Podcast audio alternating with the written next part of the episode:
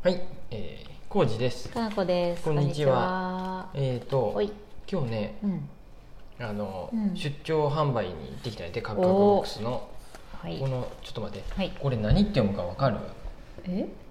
幻の国溺れて十六夜？うん、俳句サロン？これ十六夜って読まんのやって。え、なんて読むの？ねえ。これだから、うえっ、とね、んうん。何やったっけな、ちゃんと書いといた。いざよい、いあざよいなんやと、僕だから十六夜俳句サロンやと思って。あ、いざよいって言うね。いざよい知っとった、うんもうねなんとなく聞いたようなっていうぐらいやよね、うんではあと思っていざよいなんいざよいっやてなんか聞くね。しかも、うん。ね、15夜でうん。16夜があって、うん。いざよいがあって、うんうんうん。17日目もあるんやって。あ、へえ。全然知らないよ。「立って待つ月」って書いてなんて読むのそれ？分からん。調べれば出てくる「玉月」た 「たちまち月。たちまち月」ああたちまち月なんや、へえ、そうなんや。しかもその次の18夜もある、うん。立って待つのがもう疲れたもんで、うん、あ座って待つんや。そういい 今のいいね。座るんかい。今のいいね。うんうんうん今続き。へえあたちまち続き。うんたちまちあごめん月は次が。次やろ。ううん。んうん。じゃあ18これ調べとったら時間かかるよ。でうん。19日はうん。立って待っとってももうあれやもんで、うん。寝て待つ、寝待ち月かな。でへ20日後も、あ20日の夜も、さらに待つ日月。へえずっと待っとるんや。そう。とにかくとに月かく待つんや。月を表す表現だけでもすごいたくさんあるよねって、ああ確あしかもこれかにね月をこれ表す何季語の話秋の季語の話ね。あれ？俳句の話って今言った？タイうん。うん。あごめんごめん、うん。俳句の俳句の家16夜いざよいサロンで出張販売に行って、その時にそうそうあの俳句にまつわる本の販売うんうん。しませんかって言われたもんで「うんうんうん。あし行きます」って言って、うんうんうんちょっとね。うん。河河野さきさん。咲さんのうん。がトークイベントするっていうふうで、俳人の方ですかね。そうです、うん。で僕もうん。あのオープン前に準備して、うん。あのせっ今時間は僕ねうん。どんだけでもあるんで、うん。あの じゃあ私が行きたかったな。ああよく面白かったよ。考えたらうん。うん。で聞きながらそのうん。この何ていうのこのクーグさんが作ったさこのテキストうんえー、に一応いろいろテキストもあったんや。うん全然僕知らんかったりさ、うん。この五七五うのん。五七かな。五七五？上五とうん。中七とか知っとった、ああ全然言い方は知らなうん。い最初のやつうん。が上五で、うん。真ん中が中七、うんうんうんで下五っていうんやと、うんうんなるほど。切れ字とか知っとった。ああ切れ字ね。古池屋の「屋」って意味がない、なんかうんうんうんあれだよね、うん古池屋切れ字。あの私もさこのえー、とクグをやってるごまちゃんにうん。一時期すごい教えてもらっていろんなこと俳句うん。の、でももう忘れたりもしとるし、うん。難しくて、何のことが何やったかとかは分からんくなっとる。でも切れ字は分かります、うん。ねやりたくなるよねこれ、うん。楽しいよ。う、ん。うん。で、うん、で？あとね俳句ってね、うん。これも有名なんかな。世界最短の詩の。あへえ何っていうのこの塊やで、うんうんうん、津波と一緒で世界でも俳句っていうんやと。俳句で通じるんや。通じるんやと。あそうなんだ。知らんかった。こういうのが今なくなってってまっとるやんね、うん、日どういうの？あ文化ってこと、うん、文化っていうか、あの、どういうこと、はいもうツイッターもさ日本でさ、うん。考えられとったらもうちょっといい違う言い方やったかもしれんやんね、さえさえずりアプリを開いてとかなっとったかもしれんけど 確かにね。そういうのがどんどん日本から うん。発信がウォークマンとかもなくなってってまってるやん。そういうこと。そういうのでちょっと日本ももうちょっと、独自のそういう、うん。まあ、言葉とか文化ってことね。こういう文化は残していきたいなとう。なんや。それはもうこれ違う。単純に僕が勝手に思っただけやけど。うんでもいいね。俳句って言うんだ。俳句は世界で。アルファベットで普通に俳句で。へえ知らんかった知それは。っとる世界でやっとる人は一応おるよっては言ってた。あそうなんや。だから一応通じるみたい。これさ日本語だからできることがあるよね五七五って。うん、そうやね、うん。その英語になるとどうとかさ。そもそも英語はだってアルファベットの A に意味がないで、うん、ねなんか文法とかもさ、んうん。どうなるんやろっちょってとわからんけどどなんかそうらしい。へえなるほど。いろんな知識を詰め込んできたよね浩二、さんはうんうん。俳句に関する、でこれね、はい。違う話に持ってきたい。で、うん。ちょっともうなんすか？5分経ってまったでうん。また2回目いくと思うわ、ああななんでしょこのううん。今回河野うん。咲さんが来て、はい。俳人の方が来てうん。俳句について語るんやけど、語るのの最後に、うん。鈴木静子さんっていう俳人の人の、うん。についてもの俳句も語るんやて、この人岐阜に住んどったの。ああそうなんや。東京育ちなんやけど岐阜に一時期住んどったっていう人のやつが後半に出てくるんやけど、うんそこがまたね、うん。あ面白いと思って、へえ浩二さんでも面白かった？その俳句についてのうん。話、俳句はねちょっと分からん部分もあるでさ、うんただそのしきりにうん。正解はないで、あのそういうクイズもあって、クイズっていうかうん。あの季語を入れようみたいあなので、あなるほどねああのクグさんの季語のあちょっと今。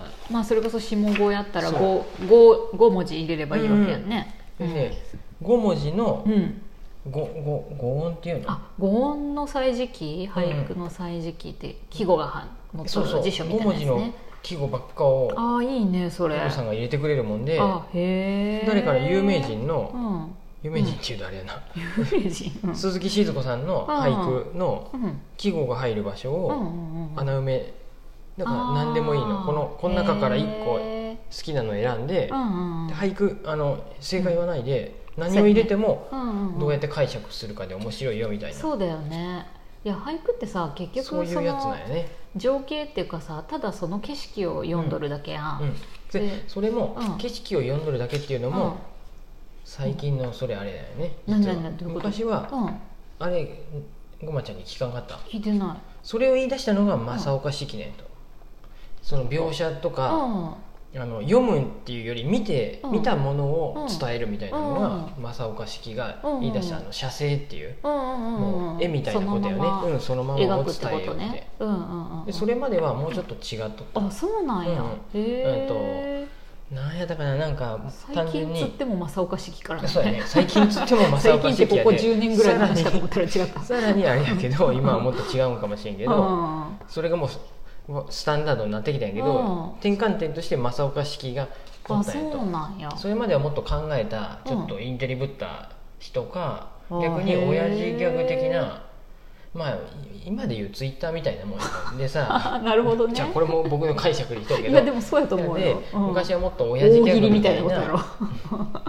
あの、うん。あれなんやと、うん。あの俳句もたくさんあったんやと。あそうなんや。あ木っていう漢字を集めたけど森にならへん、なんでかっていうとなんか柳屋でみたいなそういう俳句も紹介されとって、ね。うん。うん。柳を何個集めても森にはならんわみたいなああって思っとったけどまあこれ親父ギャグですって言っとって あなるほど。みたいな。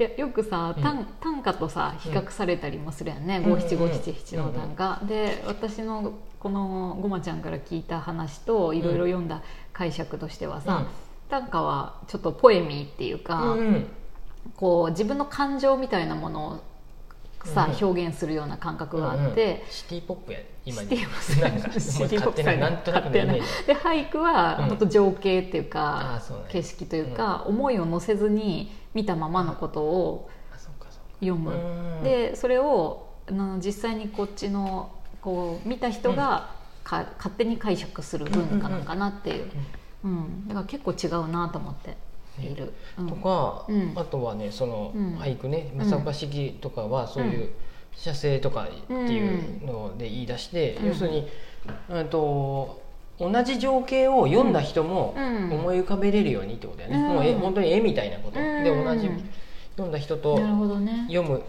うん。俳句を作った人、読うんだ人っていうか作った人と、うん。その俳句を読む一般の人たちもうん。同じ情景を描けれるような俳句がっていうふうになってったみたいな。だっ。てさ古池や河津飛び込む水の音なんてさ、うん。まあでも描き具合は人によって違うやろうけど、事実はもうそれしかないもんね、うん。いいね。いいよね。目を閉じれば 浮かんできますか？浮かんでくる。だからそれを読んだ時に何を思うかはその人次第っていうか、うんね。どう感じるかは。そういうクイズもあったりして、ね。うん。クイズっていうかね季語を当てはめようで、へえ他ならぬ愛の記念のなんたらら。猫じゃらししや。ここに季語が入るよね。で僕はもう猫じゃらしを選んでるけど なんとなくね。猫じゃらしはいつの季語なの？なこれに書いてあった。いつやったか忘れた、春？今やない夏かな？秋じゃないの？猫じゃらしたくさんあるえー、秋はもう枯れてっとるよ今。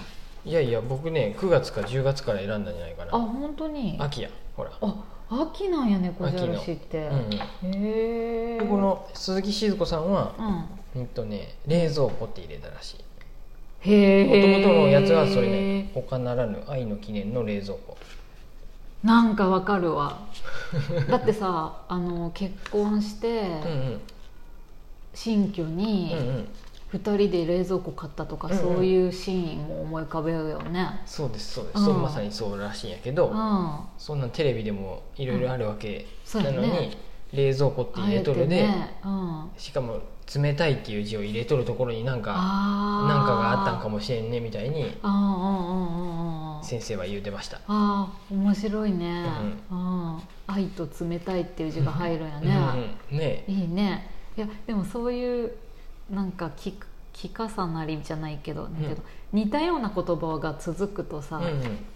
ダサいみ ダサいじゃないけうん。どみたいなのがあるからそういうなんかね。意外な言葉遊びは面白いなと思っていうことでね、うん。ちょっと俳句の本またカクカクボックスに、あ河野さんのね、うん。あのサイン本もサインしてもらったんでちょっと在庫はもうな今日で売れちゃって、あのうん3冊ぐらいしかサイン本ないんですけあど気になる方はね、うん。またういやーいいね。一応ね概要欄にまたリンクを貼れたら貼っときますんで、うん俳句良いです、うん。はい。そんな感じです、はい。ちょっとベルちゃんがにゃって言っちゃいましたが。ちょっとねもう一回続きます。はい。全然違う話になると思うはい、うん。ありがとうございありがますとうございます